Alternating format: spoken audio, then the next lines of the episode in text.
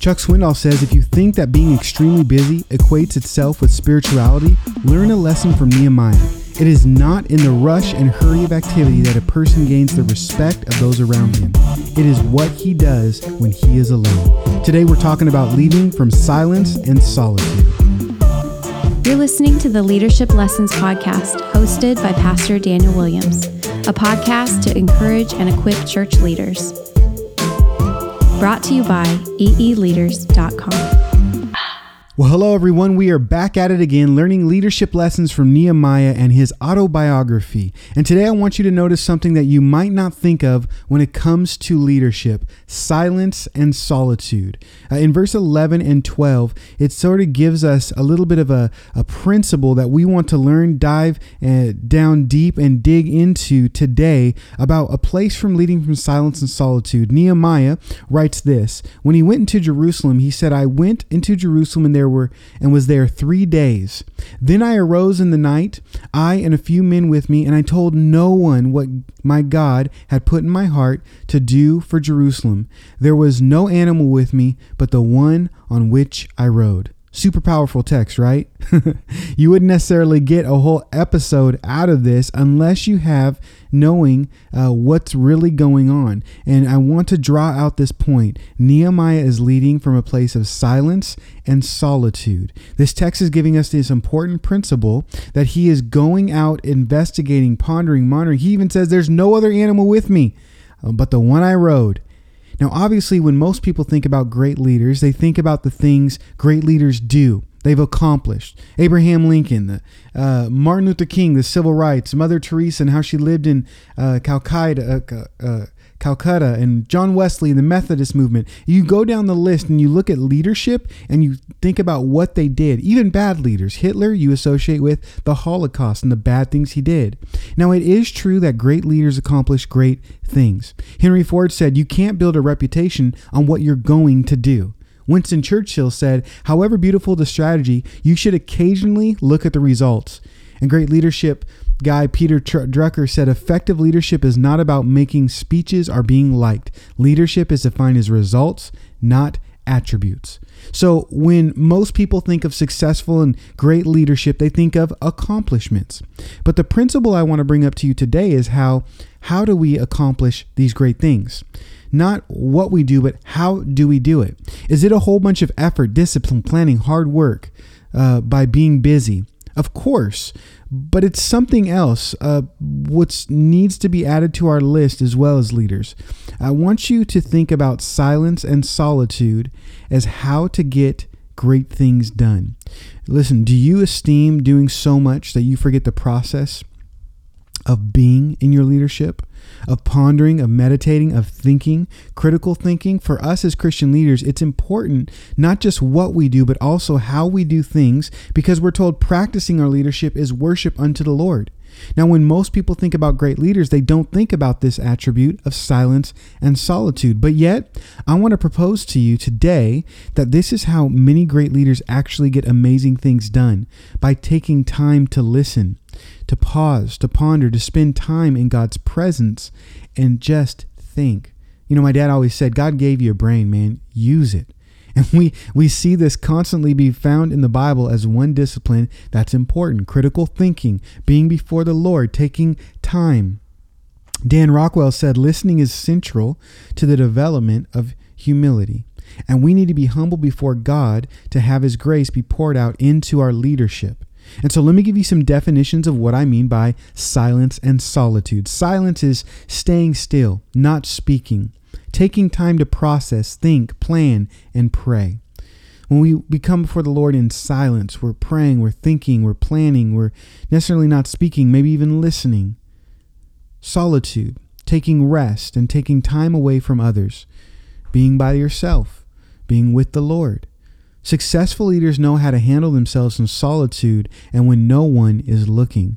And so oftentimes the leaders we respect and trust and follow are strong in the area of silence and solitude. Another way of saying this is they have integrity, doing what is right when no one is looking. Chuck Swindoll said, It is in the silence that a person secures the respect of the public. It is in the silence that a person secures the respect of the public because it's in the prep work that a successful leader uh, succeeds. And, and this includes silence and solitude. Now, I'm amazed as a pastor how people still don't think how a message gets prepared. Uh, even EE leaders. A lot of people think they just come to me and it just happens. No, I have to pray, prep, study, do all these different things. And honestly, uh, people don't really think about the prep work, the thought. Uh, they only look at see the stuff in the spotlight. They esteem a message or even a podcast, but not the study and the prep work and the thought behind it. But people also have this mindset, not just with a, a messenger or a preacher, they have this mindset with leadership. They just see great accomplishments of men and women that are leading and doing great things, and they forget all the time the preparation, the thinking, the planning, the prayer that it takes to accomplish hard work. It's sort of like, let me just say, it's like an iceberg. You see the iceberg, but it's 10 times more underneath the water. Jesus would speak about this principle of integrity, prep work, and how it all matters. In Matthew chapter 5, verse 6, he would say, But you, when you pray, go into your room, and when you shut the door, pray to your Father who is in secret in the secret place, and your Father who sees in secret will reward you openly. You know, it was the great uh, coach Bobby Knight he said it it has always been my thought that the most important single ingredient to success in athletics or life is discipline. Man, do you see silence and solitude as a spiritual discipline that you're practicing to become a great person, a godly leader? Uh, it is the work that many of us don't see, but many feel. And so part of the preparation of a godly leader must include silence and solitude to get some work done. And I know this sounds weird and unusual to us because we value being busy and, and, and so active. You know, one of the common responses that we get is, I am busy. What do I mean by that? Well, how are you doing, man? What's going on? Oh, I'm just busy. I'm busy. But listen, busyness does not mean effectiveness. Activity does not mean that there's actually brought value. If I'm busy, uh, if, if I'm if I have value and I'm putting forth effort, I'm trying to prove myself to you. But when we're with godly leaders, we don't need to prove ourselves to other people. We need to abide in Christ and be before Him in His presence and allow Him to to really pour His heart into ours so ministry can be an overflow. You know, Jesus said in John 15, 4 and 5, Abide in me and I in you. As a branch cannot bear fruit unless it abides in the vine, neither can you unless you abide in me. I am in the vine and you are in the branches. Whoever abides in me and I in him, he is it that bears much fruit. For apart from me, you could do nothing. Abiding and not works. Did you notice that? It gives us impact and fruit. Our faith, our abiding will lead to works, yes, but they'll be more effective if we take the time to be in silence and solitude before the Lord and retreat and go away with God to get our energy and our strength. And too often times as church leaders, we can be so busy we could drown out our greatest resource, our greatest strength, God Himself, because we're not being still before the Lord and resting in Him. This is why I tell people spending time with Jesus is the most important thing you can do in your Christian walk and in your Christian leadership. Craig Groeschel said, You have to guard the time that you rest and replenish. Why? Because ministry is an overflow of the heart. And so you need to take time to cultivate it, to spend time with God. And this is what we're talking about when we're talking about silence and solitude. Nehemiah went away for three days. He he evaluated, he took process. He didn't take anyone with him, didn't share any heart. He was just evaluating in silence and solitude and in prayer and being with the Lord. I know a lot of leaders today are so busy. They want to go, go, go and get after it. But don't have the time to spend with God and have Him influence our lives. You know, Charles Spurgeon said this about praying and working. He said, I like that saying of Martin Luther when he said, I have so much business to do today that I shall not be able to get through it with less than three hours of prayer. Now, most people would say, I have so much business to do today that I only have three minutes of prayer. I cannot afford the time. But Luther thought that the more he had to do, the more he must pray, or else he could not get through it. That is a blessed kind of logic. We uh, may we understand it. Spurgeon, the great prince of preaching, understood the power of prayers. He would preach and have hundreds of people praying for him for the word of God to go forth. But he also knew that he had to take that time for himself because the tasks are so important, the list and responsibilities are so high. We have to pray. And let me give you some encouragement. Psalm 23 5 says, You prepare a table before me in the presence of my enemies. You anoint my head with oil. My cup overflows. You know what that means to me? That we can take time to be in God's presence even in the midst of our crazy work schedule. In the midst of the battle, in the midst of our enemies, God can anoint our head and fill our hearts to overflow and do ministry. Bible commentator and pastor Tony Evans said, Prayer is the power for action. Prayer is the power for action. Let's have our actions be powerful as we go in silence and solitude. And so when I'm referring to silence, I'm talking about a time where you drown out the noise of the world, the busyness, the things and uh, of this life and make space to be silent before God. This truly impacts your leadership. And Nehemiah really saw a miracle, a move of God in his life. Listen, the king granted him to leave to go to work to the wall. He waited patiently, he traveled. And a part of this is this trip wasn't an easy thing for him. He not only waited four months from Chislev to uh, Nisan, but then after the king said go, he left from Susa, the capital of Persia, to Jerusalem. Some say this trip would have been about three months, approximately 900 miles in distance. So you have to you have to understand Nehemiah in doing this great burden to actually come into Jerusalem probably seven to eight months at least just to get there.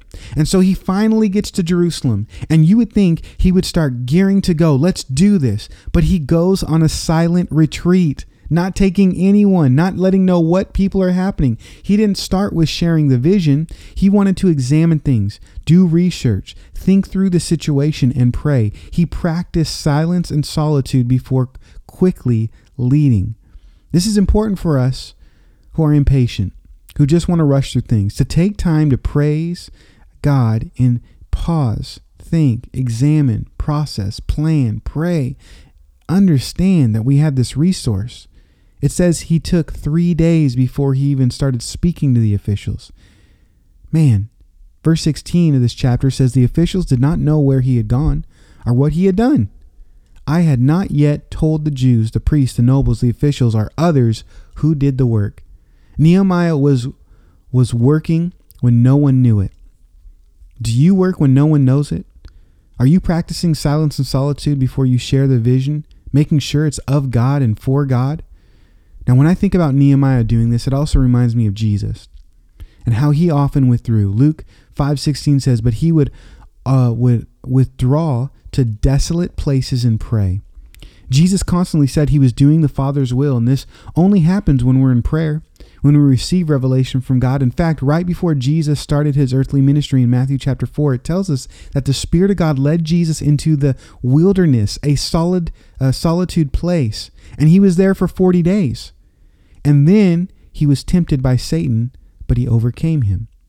This doesn't sound like fun. This isn't a fun aspect of leadership. Being alone, doing the hard work, processing, planning, praying, being before God, listening, discerning. But let me remind you of something, it's important. Satan is out to destroy your leadership, and the Bible tells us to be aware and to be on guard. Warren Wiersbe said, Sooner or later, every believer discovers that the Christian life is a battleground and not a playground. We ain't playing. We need to put the work in. We need to understand that this isn't just a position or a title that we're going. We're leaders in God's church, and we're doing a spiritual thing. And so Peter would tell us in chapter 5 as he addresses the elders and pastors and leaders, he would say, Be sober minded, be watchful. Your adversary, the devil, prowls around like a roaring lion, seeking someone to devour. You see, if Satan can take the leader out, then it will affect the followers. And so the more influence I have as a leader, the bigger target I have against demonic activity. And we even see this principle in Nehemiah in verses 9 and 10 of this chapter when it says, I became I came to the governors of the province beyond the river and gave them the king's letter. Now the king had sent with me officers of the army and horsemen, but Sabalot, uh, Sanballat, uh, the Horonite, and Tobiah, the Ammonite uh, servant, heard this, and it displeased them greatly that someone had come to seek the welfare of the people of Israel. What a picture of Satan that is, isn't it? It de- it it, it it, it um displease displeases Satan greatly when we actually seek the good of people in our world. Chuck Swindoll said, When you walk by faith and seek to lead, you will encounter hostility of people who walk by sight. and Sanballat and Tobiah, these were some guys that were walking by sight, that were in it for themselves, that they didn't find joy in the vision that Nehemiah had to help people. They are actually going to oppose this vision. Remember, the enemy comes to steal, kill, and destroy and wants to defame God's glory, and we need to be able to pray and fight in the spiritual realm. David Guzik said, You are in a spiritual battle. If you are ignorant or ignore the fact, you probably aren't winning the battle. So, how do we practice this fight? Well, notice how God prepared both Nehemiah and Jesus in a place of silence and solitude. Nehemiah had been waiting on the Lord in prayer for four months. He went to a silent retreat for three days, examining things before he spoke. Jesus was led in this by the Spirit to this place of solitude for 40 days as he fasted and prayed. Oftentimes, we don't like solitude or the wilderness, but this is where the Spirit of God leads many mighty men and women because it strengthens us for the attacks of the enemy. And it's by God's grace He prepares us for this. So, as church leaders, we need to be aware of this principle that we are in a spiritual warfare and we can use silence and solitude, God's presence, to actually fight, to fight against the schemes of the devil, lead differently than the great gurus of the world. They're so busy doing hustle and bustle and doing their own efforts. But listen to what Paul says. Philippians 2:13 For it is God who works in you both to will and to work for his good pleasure. Colossians 1:29 For it is this I toil struggling with all his energy and he powerfully works within me.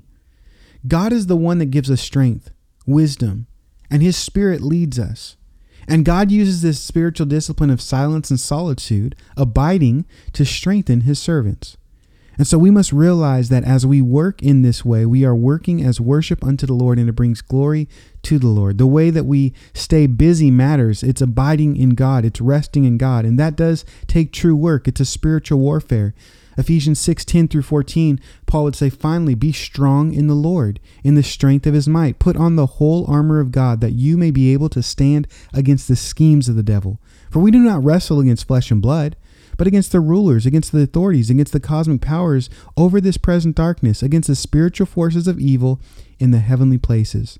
Therefore, take up the whole armor of God, that you may be able to withstand in the evil day, and having done all, to stand firm.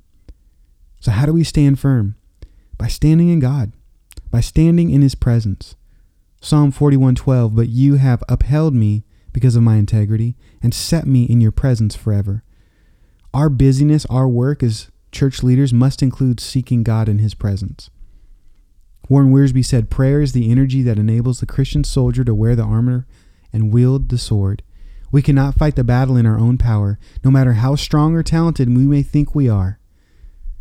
God says, I'm seeking one those that would seek after me.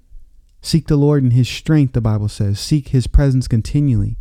So we need to get away to spend time with the Lord and to have Him help us lead. And this should be a part of our routine.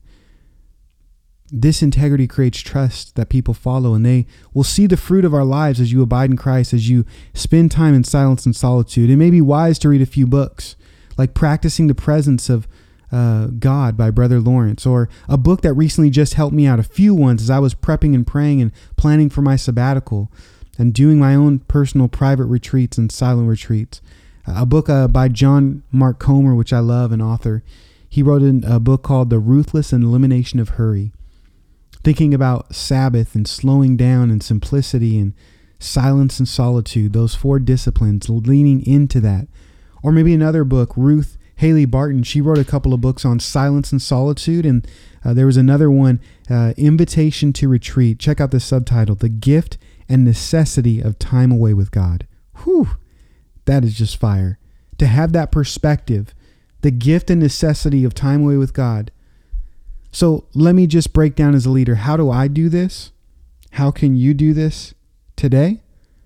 Well, here's a few ways that I spend time with God. Daily, I start my day with God. When I wake up, I pray, I grab some coffee, I get the word, I study, I go on a walk, I sing, whatever it may be. But man, I want little reminders throughout the day and in the morning to remind me that I am doing this with God. Uh, don't be afraid to pause and schedule out little meetings with God. You know, the old saints would call this the daily office. I started practicing this thing and I called it just a midday moment. During the middle of the day when I'm in the heap of the busyness and preparing for meetings, I'm just going to pause and like just play a worship song.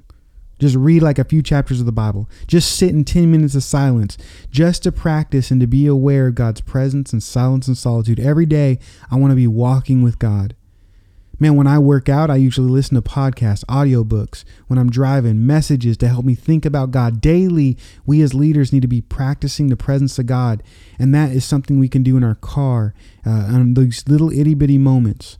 Weekly, I practice a Sabbath where I intentionally spend more time with God, reading uh, books, messages, more of scripture, prayer walks. Um, you know, part of practicing a Sabbath is enjoying God's grace and enjoying relationships. And so I take time weekly to to be silent in the car or uh, sing or man listen to podcasts. I practice journaling weekly, just taking time to reflect, to plan the week, and to write out devotions, whatever may God be, be teaching me. There are weekly practices that we can do, uh, including uh, biblically the Sabbath, to um, to practice the presence of God, to get away, to separate, to have some silence and solitude. You always don't have to go around halfway across the world to get that. You can just get in your car for five minutes before you head home. Monthly, I try to fast once a month with our church, every first Thursday taking that extra time. Or before a teaching series, I'll usually fast and pray a couple of days before that. I also try to read a book or two a month. It really helps me to refresh my mind, to fill me up, to get away from the busyness, maybe the i.e. the news and the craziness of the world. I'll read a book to help me think about Christ and his presence with me. Quarterly, it's good to take a day or two each quarter to plan and to pray. I literally just have to schedule it out. And let me just tell you, it's always a bad time to schedule out a quarterly retreat, a day of silence and solitude, or two days of planning, but it's important. And it helps me have clarity and pray through things and have discernment. Yearly, I, I plan to go. I plan uh, on going to conferences. I usually go to about two conferences at least a year, one specifically where I'm not speaking at or doing those things just to be fed. And I try to go on a mission trip about once a year just to get even a different perspective. I love the House of Blessing ministry that we support. I'm on the board there, and uh, it's in the middle of the mountain. Uh, the mountains in Mexico, central, central, uh, south, uh, central Mexico, and um, it's just so quiet, and you can just get away with God, and there's opportunity to serve and just to be away and to have that uh, moment. It's a beautiful thing. And then every seven years, right? I'm a long term planner. That's maybe a little too long for some of you, but I practice taking a sabbatical every seven years. And I just recently took my first sabbatical in ministry, and it was a life changing, amazing, great experience for me. And so, man, uh, you got to be strategic to, to have silence and solitude. Nehemiah's doing it, and we're seeing its wisdom in verse 11 and 12. He just went, he just did it. He should have jumped in and done stuff as a leader, but he knew the importance of this. And I hope that you know the importance of this before you jump in and do something. This is just a way that works for me, sending those things, giving you some examples, but hopefully it paints a picture of the concept. What does silence and solitude mean to you, and how can you practice that? How can you practice silence and solitude in your life. It's not just staring at a wall and watching paint dry. No, it says Nehemiah inspected these things. He took time that he needed to be alone with God. Verse 13 says, I inspected the walls of Jerusalem that were broken down and its gates that had been destroyed by the fire. And so, as you learn this practice of silence and solitude, you learn to find joy in the process. For it's in the wilderness, the process, the silence and solitude that we can find God and strength to lead. Psalm 16:11 says, "You know, you make known to me the path of life. In your presence there is fullness of joy, and at the right your right hand there are pleasures forevermore. Don't be afraid to wait on the Lord, to take time to process, to pray, to seek God's wisdom. As a leader, especially as a church leader, you need that, and you need to take extra time before the Lord to be in His presence. Acts 3:20 says there is times of refreshing that come from the presence of the Lord. Nehemiah took three days to ponder the situation in silence and solitude and bring God uh, into it. He told no one what was on his heart, but he took some extra time to examine the situation in silence and solitude. And we, well, we would be wise to implement this spiritual discipline as well in our leadership.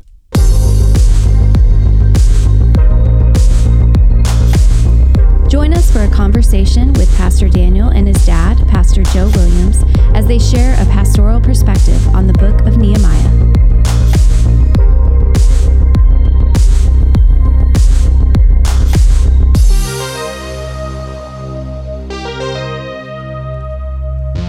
Well, we're talking about silence and solitude. Funny thing is, I can actually hear in the background some noise. Got got lawnmowers going on. Beautiful sunny day here in Tacoma, Washington, with Reverend Joe Williams. You ever go by Reverend? Nope. Uh, neither do I, but that's okay. I like to call him Daddy. 40 years of ministry experience. We're asking him questions off the cuff, preparing and trying to give you some insight, wisdom about these topics that we're learning from Nehemiah. And uh, let me just get, before we get into the questions, just again give you a definition of what silence and solitude are so you know what they are and then I'll start asking away. Silence I defined in this lesson is staying still, not speaking. It's taking time to process, to think, to plan, to pray.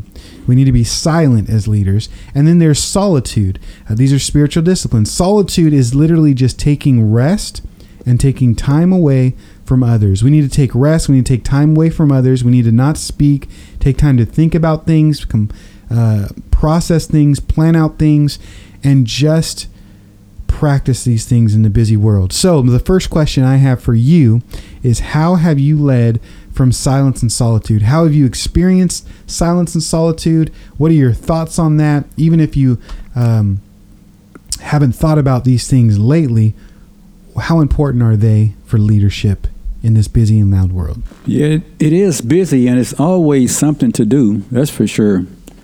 Uh, but you have to take that time to so you can listen and think and meditate what God is doing in your heart, in your life. Uh, when you're too busy, you really can't hear the voice of God because there's so many other things, so many other voices out there that's trying to steal your attention away from God. So solitude is very important. In those quiet times, God fills you with what He wants you to do, how He wants you to lead. Uh, that's why that's why you get your power, your vision. That's why you get your um, in, encouragement. That's where um, that's where God speaks, I think, the loudest. It's when you're alone with Him. You know, when Paul told Timothy to, until I, until I come, give yourself to reading, uh, teaching, you know, you will be a benefit to all those who hear you. Uh, Paul said, give yourself wholly unto them. So when you're in solitude, you're giving yourself wholly unto God, where He can speak to you individually um, nothing can replace that time that you spend alone with Him in solitude because God is speaking directly to you. So, really, that's very important. And what God speaks to you, then you can impart to the congregation. But if you're too if you're too busy doing things where you can't stop and listen and just meditate and pray, um, you're really not going to hear the voice of God, and you can save yourself a lot of mistakes just by um, by not being alone with the Lord. You're going to make a lot of bad decisions, really. So that that time is very important. So, and it's very valuable time. We live in a very busy society now where everybody wants your attention, but again, you just can't do it all. You got to say no and, and focus on what's really, really important and that's really important is that solitude because that's where you get your power. So when you go behind when you go behind the pulpit if you've been with christ and meditate meditating on his word um, it would be evident paul told timothy it will be evident to all that you have been with the lord. So people will be able to people will be able to see it. People will be able to notice it. So th- that's how i do it. I always try to have some quiet time every day. My quiet time is in the morning where I can listen because I'm fresher in the morning. Seems like in the afternoon I begin to wind down. I begin to wind down in the afternoon. In the morning time, I'm really fresh and I can really uh, listen more clearly to the voice of God in the morning time. That's that's how I do it. But there's no set time. Maybe for you it might be different, but make sure you slow down so you can listen. Yeah, and I think when we think about silence and solitude, it's taking more of a proactive uh, stance in life rather than a reactive. Everyone's just responding. Hmm. But if you're not thinking about your ways, pondering your ways, uh, contemplating about things, you're just responding to the events. But proactively, we need to lead and we need to hear. So, what does it look like to proactively um, pursue God, uh, whether it be through silence and solitude, but either even like uh, other spiritual disciplines? What does that look like to you? What would you advise people to be proactive, to think about their ways, to be intentional about things? Why is those things important, and what would you say to that? Well, you you got to be listening. Um, you know, God might want to change some things in your ministry. Maybe some things are just not working. Uh, maybe God wants to do something different. We have to be open for change. Um, you know, I know churches out here are really struggling because the Holy Spirit wants to do something totally different in these last days, and sometimes, especially the pastor, especially the pastor, is not willing to let the Holy Spirit build a church. Uh, the pastor wants to do it, but uh, if, you in quiet time with God, He will show you what He wants you to do in your particular ministry. And again, every ministry is different. But in that quiet time, in that prayer, He will direct you. So, how have you practically over the years made time to do a quiet time? I grew up with a quiet time, devotional time. Uh, you've been bivocational for a lot of the years. You had small children, they were teenagers. How do we even make time? We're all so busy. How did you do it? Well, you know, we all have the same amount of time. We all have the same amount of time. When I was bivocational, um, I took my Bible to work with me. I would get to work, you know, early, and I would sit in the parking lot in my car and I would read before I went to work. I would pray before I went to work. Um, that's how I did it because you didn't have much time. You know, I drove a forklift for 30 years and uh, I had a Bible on my forklift all the time. You know, people saw it, unbelievers. Uh, they saw my Bible, and many times I had a chance to witness because they saw the Bible on my on my forklift, and um, it was many opportunities. But that's how I did it. I would, I think you have to just be disciplined enough to take that initiative to make time to be with the Lord. Uh, I'm, I'm amazed at how many things I cannot control in ministry. There's certain things I can't control. We don't even have a membership. We have people come just because they want to come. We don't um, get their names, addresses, or nothing. We just say, hey, anybody wants to come, the door is open. Anybody want to come and hear the word of God, you free to come. And God has always blessed that. Now, you might do it different, but that's how it works for us here. He might be telling, telling you to do something different, but it's been great for us. Uh, we don't put pressure on people. People come because they want. Uh, and I think that's a blessing because I'm not trying to uh, build the church myself. I can't keep it together. I, I can't see the future. I don't know who's going to be there next week and who don't. But God just said, you just be faithful to what I told you to do and leave the results to me. I am not responsible for the results. I'm only responsible for just delivering the message and to try to minister the best I can. And I make mistakes, of course, everybody does, but we learn from them and we move on. Now, you're ta- we're talking about being proactive. You're just saying you got to make time. Where in Scripture do you see that God openly rewards things in secret, or that you see Jesus go away and pray and take time? What are some examples that you think that show us some important preparation? Right, there's preparation before there's public ministry.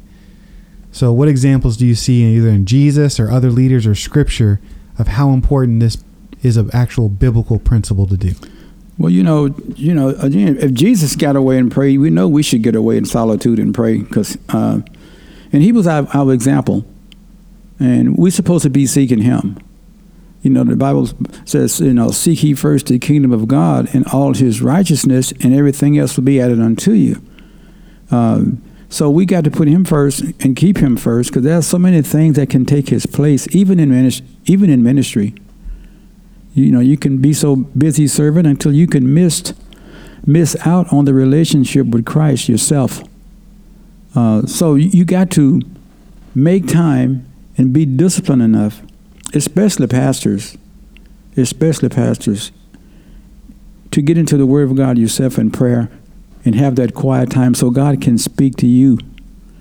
And again, I said, you know, you're only one person. You can't do everything yourself, but you got to really prioritize um, what God is telling you to do. And you can't you can't please everybody in the church. You just can't do it. I mean, so many opinions. Everybody's got a different view on this. Everybody's got a different view on that. But you know what? Um, we are supposed to be a, a God pleaser, not a man pleaser. So you please the Lord. That's who you have to answer to. You haven't got to answer to people. You got to answer to Him. So save yourself a lot of headache and try to please the Lord. Even Jesus couldn't please everybody. You know, they said he had Beelzebub, and how could any good thing come out of Nazareth? How could any good thing come out of there? He had his critics.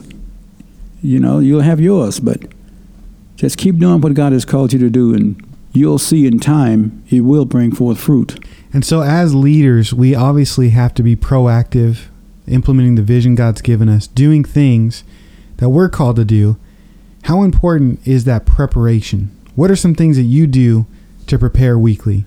Uh, easy one, an obvious one is you, of course, got to study before you share. You got to know what you're talking about. But there's meetings, there's decisions, there's emails, there's phone calls. How do you pre- prep or maybe share a little bit about the importance of preparation? Because a lot of people think, oh, I want a podcast. I want to, I want a ministry. I want to do this, but they don't think about, well, that's going to take all this time and extra attention. So, what are some things that you actually practically prep for, maybe weekly or every month? Well, I know Sundays are coming. You know, you know Wednesday nights you got to teach, Sunday mornings you got to teach. Uh, so you got to be real disciplined with your time, real discipline. Uh, I'm not much of a TV watcher, uh, internet watcher, and all of that, because uh, I know it's just going to take up my time. Um, so I'm disciplined enough. I get up early in the morning. You know, like Moody Spurgeon got up early in the morning, five o'clock in the morning, spend a quiet time with with God first. Uh, Moody said, "I have a very busy day today, so I got to get up early and pray, even before he started his day. So I get up early, uh, devotions first, just him and me, because there's a difference between devotion between you and God and teaching a Bible study. Teaching comes later, but, but He wants that devotion with you first, even before you teach. There's one thing in teaching, and there's another thing in just reading just to feed your own self. You have to feed your own self first, and then you can study. Uh, in preparation for my studies, uh, I try to start early as I can you know, um, if I'm going to teach on Wednesday night, I start preparing on Monday. I mean, uh, you know, Monday morning early. Uh, maybe it's only four or five hours. Then Tuesday, maybe four or five hours, and by Wednesday night come, I'm ready to go. And then if I got to teach on Sunday mornings, I get up Thursday and I'll start preparing. You know, uh, I try to be done. I try to be done at least by Saturday morning I'm be done with my study for Sunday. Because I think that's a lot of pressure. Either on me, that's a lot of pressure to you know you got to teach on Sunday morning and Saturday night comes and you still haven't got your message prepared. That's a lot of pressure. I don't like that because you pressured then to get to say something. You know you got to you know you got to teach and you press for time and it's Saturday night. Here it is ten o'clock and you still working on your Bible study. So you're gonna have to really be disciplined in your time and, and you know, you got to always make time, of course, for your wife and kids and for yourself also. There's a time that you're going to have to have um, rest and don't, don't ignore your family for the ministry because the ministry will always be there. And when you, and when you leave, somebody else is going to take it. It's going to go on. So I prepare as early as I can. Um, some people ask me how long does it take to prepare a Bible study. Well, it depends on what's in the passage. If it's a difficult passage, usually it takes longer, but some passages are pretty simple to teach, other passages are not. The difficult ones would take more time. So you know, you read it over and over and over, and then you, uh, when you feel like you got it in your heart, when the message hits your heart, then that's your message. Then you're ready to preach it. But until it hits your heart, then you're not ready. So you got to prepare and pray until it hits your heart. And once it hits your heart, that message, you won't have any problem delivering that message because you've had, you know, two or three days to talk about it, to meditate on it, think about it. So when Sunday morning comes around, you're ready to go. But that takes discipline. Uh, I could be gone every night of the week if I wanted to. You know, I could be gone doing this, I could be gone doing that, but to me, that's, that's, that's not wise to be that busy. So again, I said, slow down so you can prepare yourself, prepare, prepare your heart to give the message, and then pray that God will prepare the people's heart to receive the message. Because unless the Holy Spirit takes the word of God to people's hearts, um, man, you, you just can't do it. You need the help of the Holy Spirit to do this. Well, what are your any last thoughts or anything you want to say to finish out just about that practice of silence and solitude um, that you'd want to share and just encourage people to start practice, practicing that and just encourage them in that discipline? Well, you know, silence and solitude. Don't feel guilty because you um, you're not always doing stuff all all the time. Don't feel guilty because you sit. If you're tired, take a nap, rest. If you're tired, get your you know get your sleep and do some things too for yourself sometimes. You know sometimes as pastors you know we give give give and give and we do nothing for ourselves. I don't know what you you know what you like to do but you know if you like hiking or walking or you know hunting or whatever your thing is do something that you really enjoy just for yourself. Uh, and there's nothing wrong with that. And don't feel guilty because you just sit down sometimes take a nap and rest and do nothing. You know, uh, Chuck Swindoll said, you know, a lot of pastors feel guilty because uh, they think it's ungodly to get rest. It's ungodly to just sit and do things for themselves, but that's not true. Do some, do something that you like to do. That's something you enjoy, and um, I think God will bless that.